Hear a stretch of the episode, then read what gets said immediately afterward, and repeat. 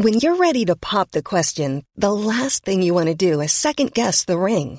At Bluenile.com, you can design a one of a kind ring with the ease and convenience of shopping online. Choose your diamond and setting. When you find the one, you'll get it delivered right to your door. Go to Bluenile.com and use promo code LISTEN to get $50 off your purchase of $500 or more. That's code LISTEN at Bluenile.com for $50 off your purchase. Bluenile.com code LISTEN. Hiring for your small business? If you're not looking for professionals on LinkedIn, you're looking in the wrong place. That's like looking for your car keys in a fish tank.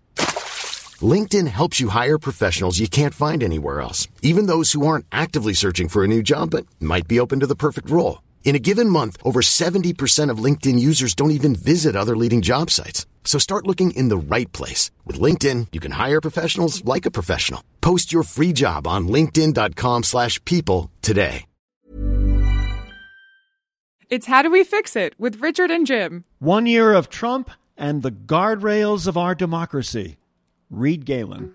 There has to be that set of solutions or at least that set of principles. Let's not even talk about solutions. That set of principles that can begin to bring enough of us together that can take us off the path we're on, which is sort of it's ugly, it's divisive, and it doesn't get anything done. Donald Trump has been Donald Trump for 71 years. He is a chaotic individual by nature, has little, if any, understanding or knowledge of the legislative process. He's sort of like a semi truck without a steering wheel, a brick against the accelerator, banging back and forth across the freeway into these guardrails. And we just have to hope that either the thing runs out of gas or slows down or, or comes to a stop at some point. So before we start, let's just say a few words about the community we're building. The show is all about people making connections, regardless of where you live or your political ideology. Yeah, this this show was born out of a frustration that there's so many people complaining and not enough talk about okay, what do we do with all this and, and make things better? Right. So please Tell your friends about how do we fix it. Spread the word on social media. A good review in iTunes never hurts the cause. And let us know what you want us to cover. And if you want to find out more, our website is howdowefixit.me. The emphasis is on me. How do we fix it? How do we fix it?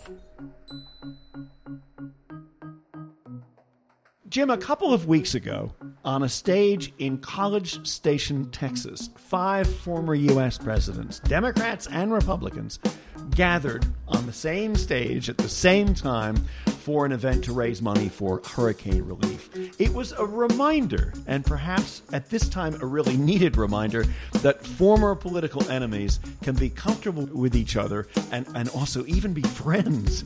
Yeah, it was a beautiful image, and I think sent a message that we really need, especially at a time when there is so much sort anger and volatility coming out of the White House. I mean, remember, a lot of those guys had some very fierce political differences in their day as well. So maybe it tells us this too shall pass. One year after Donald Trump won the 2016 election, how strong are the guardrails of our democracy? What are some ways that we can emerge from the tumult, the name calling, and the profound anger with our values not only intact, but also strengthened for the future? In other words, how do we fix it?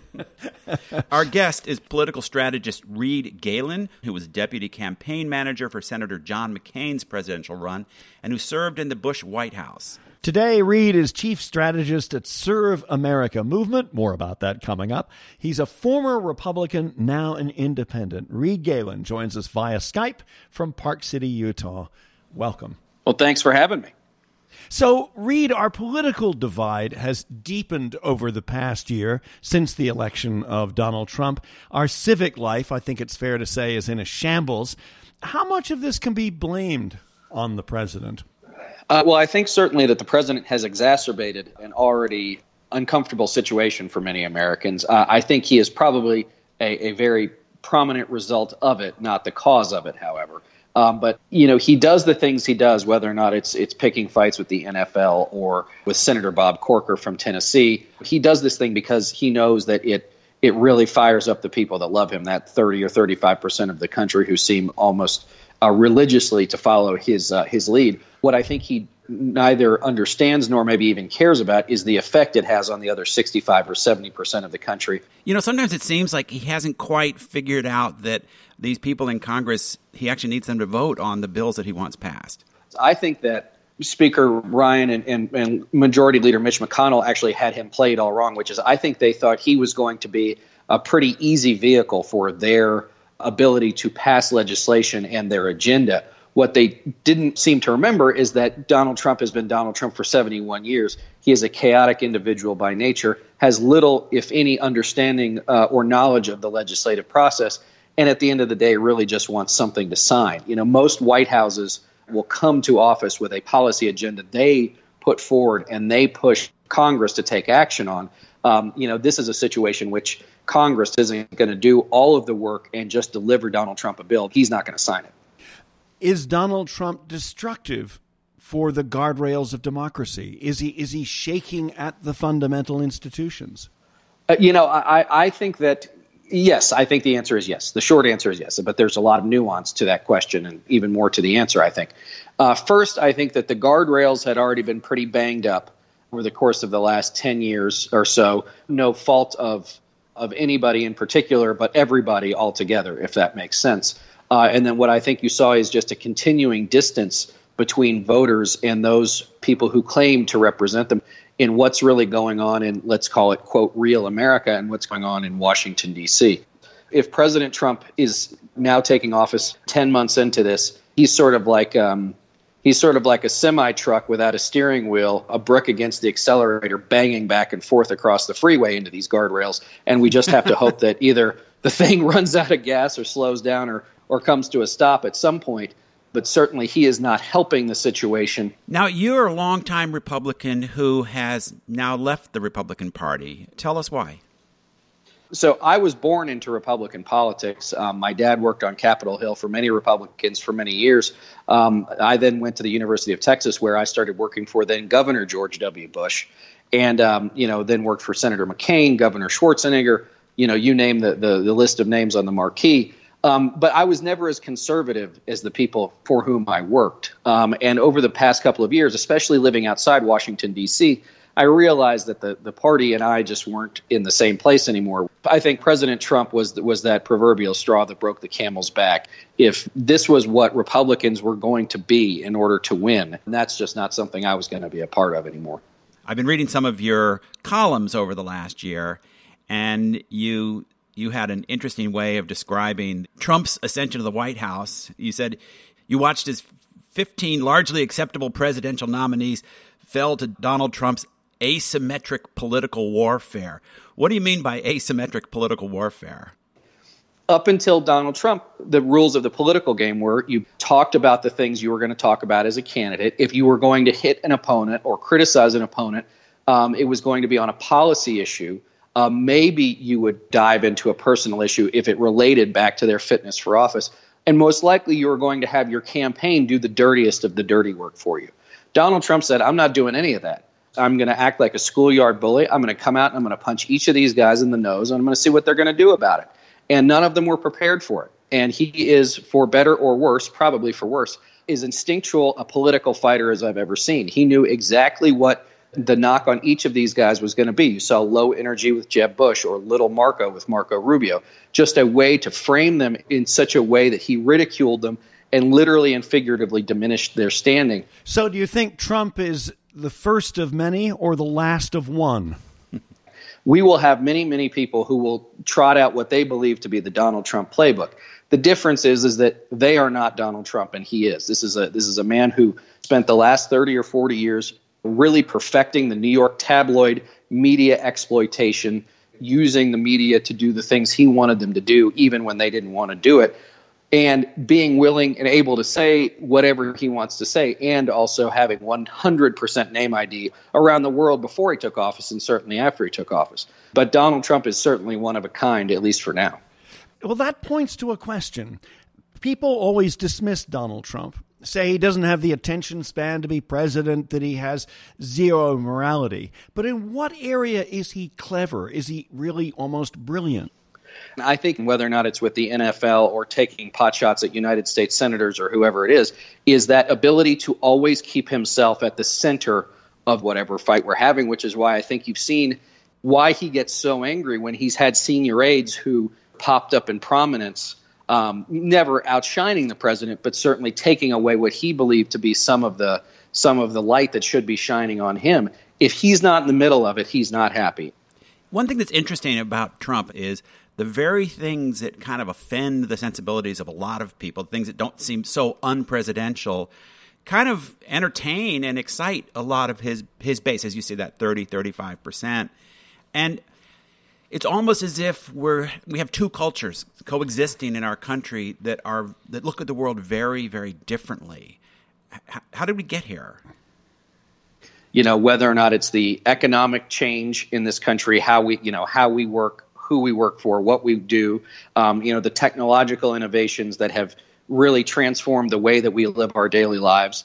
Um, you know i think there are a lot of older americans who are probably still coming to terms with. And so i think that has also led to a situation in which um, people running for office you know have found it far easier to run to their political core knowing that they only have to secure, you know, the, the votes of 51% of the, you know, maybe 20 or 25% of, of a Republican or a Democratic primary electorate in order to win. And the gerrymandered district then allows them to cruise on back to Washington, D.C., um, you know, without without having to even really think about the idea of compromise or working across the aisle or even working within your own conference to get anything done. And there's also not just a deeper political divide in America, there's a greater economic divide. Could you talk about something that you mentioned in an article, which is the, the geographical divide between, say, Marietta, Ohio, where you were born, and, right. Park Slope, Brooklyn? Right. So, I mean, so I, as I mentioned, I was born in this little town. It's an oil and gas town. Uh, the biggest employ the biggest employers in the city were um, the the, the coal fired power plant and the college uh, where my father went to school and ultimately met my mother. Um, but you know, it's had a it's had a population of about fifteen thousand people for the last sixty or seventy years. Uh, and so it just sort of bumps down along, you know, along the bottom of the economic scale. You either leave and you never come back, or you're stuck there forever. And so it's hard to be optimistic when you don't have the sense that there's a place for you a in the world b if you have kids that they're going to do better than you are and c you know when the local pharmacy is giving away naloxone without a prescription so that you can have it in your house in case a friend or a family member ODs on something, uh, you know, it's pretty hard to probably look out every day and say, oh, you know what, the day is going to be a lot better than it was yesterday. And then you contrast it with the folks who generally are doing economically well and are highly educated who live in Park Slope, Brooklyn. There's a, just a, a, distinct difference in how you view the world. Folks in Marietta might very well watch Fox News. Why? Because it reinforces that they're getting screwed. People in Park Slope probably play NPR 23 hours a day. And so just your your outlook on where you start just think about how you start your day. You wake up and you say, is this day going to be hard or is this day going to be easy? And not like um, it's not going to be a hard day's work is how am I going to get through the day? Right? If you live in Marietta and you are well below the poverty line, you have to ask yourself that question every single day. If you are, you know, upper middle class in Park Slope, you don't ask yourself, how am I going to get through today? Right? And I think there's a huge psychological divide that I think we're now experiencing for so many of these Americans that clearly came out and showed their displeasure with the system, you know, and the status quo by voting for Donald Trump. Okay, so what's next? It's How Do We Fix It? I'm Jim Meigs. And I'm Richard Davies. We're speaking with Reed Galen, a political strategist, former Republican, now an independent, and we're going to switch to solutions. It's that time of the year. Your vacation is coming up. You can already hear the beach waves, feel the warm breeze, relax, and think about work. You really, really want it all to work out while you're away. Monday.com gives you and the team that peace of mind. When all work is on one platform and everyone's in sync, things just flow wherever you are. Tap the banner to go to Monday.com. Hiring for your small business? If you're not looking for professionals on LinkedIn, you're looking in the wrong place. That's like looking for your car keys in a fish tank.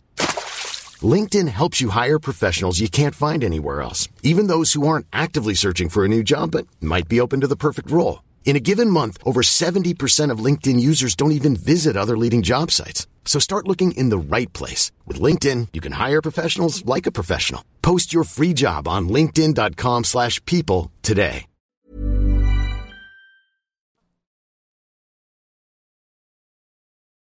Reed, you say we have to be optimistic about the institutions of democracy, despite all the stuff we've been talking about. So, so why are you an optimist?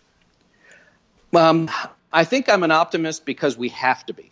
If if you're optimistic, you believe, and from that belief stems action to try and make tomorrow better than it is today. You know, Americans are demoralized. They believe that their votes don't matter too often. That's true because either their districts are gerrymandered or even if it's a competitive district, whatever it is they see out of Washington doesn't improve their lot in life. So now we have to go and we have to figure out okay, what is it that the people are looking for, not only in Park Slope, not only in Marietta, but in Kansas City or St. Louis or Denver or you name the town where folks probably share many, many of the same issues on a daily basis. And it is not tax reform, right? Like it is not these big things that Washington gets itself spun up about. And most of the time is how do I save a little bit more money? How do I send my kid to college? How do I pay for my health insurance? So these are the kinds of issues. And I think the other part too is starting to talk with people instead of talking at them, right? I mean, most political campaigns, this is how they run. You do a ton of polling, then you do a bunch of focus groups, and you come up with five messages that that information has gleaned, and then you say it nine million times between the time you find it and election day. You're never asking voters what they think, other than in a survey that's 36 minutes on the phone, which means you've already self selected the person who would sit through that. so I think that too often we are not only not talking to enough people, I don't think we're talking to the right people. And we're not asking them the questions that try and get to the heart of what it is they're concerned about and start telling politicians, hey, this is what we want, not vice versa. So, how do we begin that process? How do we get to agreement on some of these issues? Well, listen, too much of the research going on right now is why did Donald Trump win? And that's fine from a sort of purely political tactics perspective, but it doesn't get to the heart of how we start to find those tendrils that can start to connect people from Marietta, from Park Slope, from the south side of Chicago, across demographics, across ages, across income levels. There has to be that set of solutions or at least that set of principles. Let's not even talk about solutions, that set of principles that can begin to bring enough of us together that can take us off the path we're on, which is sort of it's ugly, it's divisive, and it doesn't get anything done. Reed, you raised something kind of interesting about issues and Sorry, I mean that was a bad start to that question. we'll edit this out. Hopefully, hopefully we will. Sure. Some, somebody will be merciful to, towards me and, and say, okay, that makes that makes Davey sound bad. We'll we'll edit it out. What what are some issues that we can agree on? Well, I mean, I think that's that's a good question. I mean, right now the only thing most people agree on is that they're unhappy about everything, um, and so you know, I, I don't know to be honest with you what uh, what all of those issues are. Um, and I think that's the reason why we need to go out and start talking to, to voters where they live, in the environments they live in, and not at this sort of 50,000 foot level where we ask 300 people in Wisconsin what they think and accept that as the gospel for what people in Wisconsin believe is the biggest issues to our country. Should that be done within or outside the two party system? I mean, you're an independent. I'm not sure that the two parties, A, are capable or be desirous of doing such a thing. And again, they they control the whole ball game right now. And you know, it's always funny you see that the Republican National Committee and the Democratic National Committee are always at odds about everything unless there's some court ruling up for debate about campaign finance law that's going to adversely affect both of them. And then they join the same lawsuit on the same side. I mean, I think that pretty much tells you everything you need to know about where their head is vis a vis voters and their own power. Reed, you're the chief strategist at the Serve America movement. Tell us mm-hmm. a little bit about that organization. Sure. So, the Serve America movement was started in the wake of last year's election because a lot of folks like myself felt the same way, which was if this is where we are, then as far as the two party system is concerned, you can count me out. Um, and so, you know, what we have done over the course of the last, say, nine or 10 or 11 months is really start to put forward uh, the idea that there is a place for people who no longer feel comfortable, feel disenfranchised, or feel left behind by the two party system. Um, and I think that's probably the majority of Americans, at least that's what survey research tells us. So, what we're going to do is start going out and talking to these people, you know, the folks all over the country, and start to determine, you know, how can we best serve the American people. The American political system does not serve its constituents. It does not serve its customers. It serves only itself and the system that it hopes to propagate. So we are trying to take a different view, which is, you know, there are people that say, oh, you have to bring together the center right and the center left. You know, we we have no litmus test for joining the Serve America movement, or SAM as we call it. Do you think that that's made easier or more difficult by the rise of social media? You know, I mean, I think we'll we'll see. We're going to learn a ton um, over the course of the next year, but all of it, I hope, additive to our mission of really starting to break down the two-party system into a place where more independents are coming out to vote, more independents certainly are running for office. Well, it's extremely um, is, it's extremely difficult for independents to run in some states. I mean, for instance, we're in New York, which is mostly mm-hmm. uh, run by Democrats. It's really difficult to get on the ballot if you're not either a Democrat or a registered Republican. it, it is, and and and you know, there was a there was a report by uh, two people out of the Harvard Business School. It, it really outlined over the, the course of thirty or forty pages all the different ways that the Republican and Democratic parties collectively work to keep out independents and outsiders. And it's not just New York. I, I believe it's you know 44 states of one kind or another either have a closed primary uh, or you know very very difficult restrictions on getting on the ballot from dog catcher to president.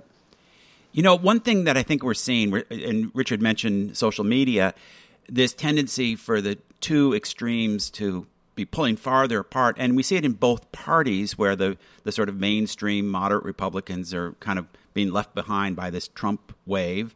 And on the Democratic side, we're seeing the rise of the of a much more left wing, um, in some cases radical, kind of progressive wave. I mean, you know, Bill Clinton would be accused of being a Republican today by a lot of right. people in the in the Democratic Party.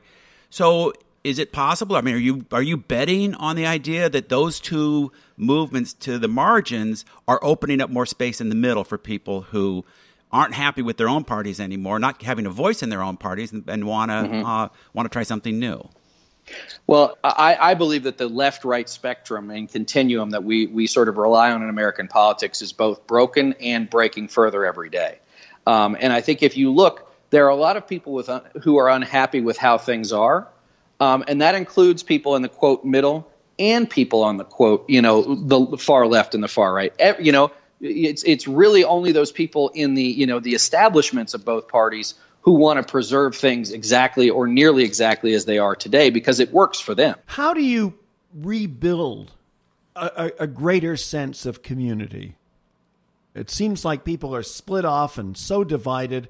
Isn't that part of the problem? We need to restore that sense that we're all in this together. And dare I say it, that compromise is not a dirty word.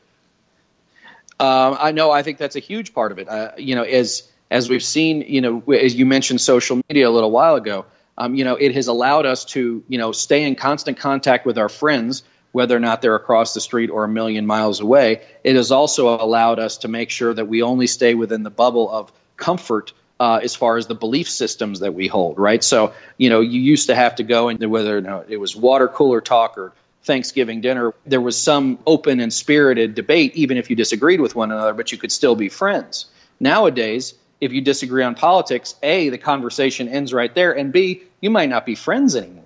And so, yeah, I think we need to start bringing people back to the table, whether or not that's sharing a meal, sharing a beer, and start trying to figure out how we reconnect each other at a human level. I think we've lost a ton of humanity in this country.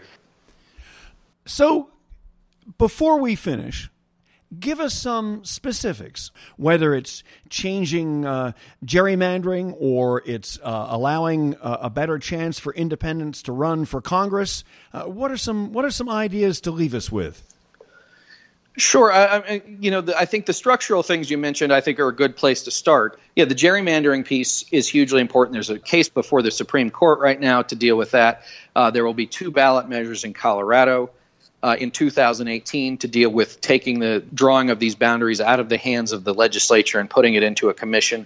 Um, and then, yeah, I think that you know a, a systematic process by which what we call ballot access, which is getting your name on the ballot, in order to make it more possible for more different voices to get on the ballot earlier.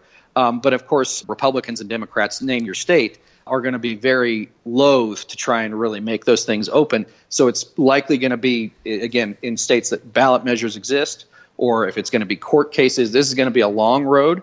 Um, but you know, we, we I think there are there are fissures in this two party system in this duopoly that I think we should really start turning into chasms. Reed Galen, who is the chief strategist for SAM, Serve America Movement, political strategist in Park City, Utah. That's where you are right now. Uh, thanks for joining us. Thanks for having me.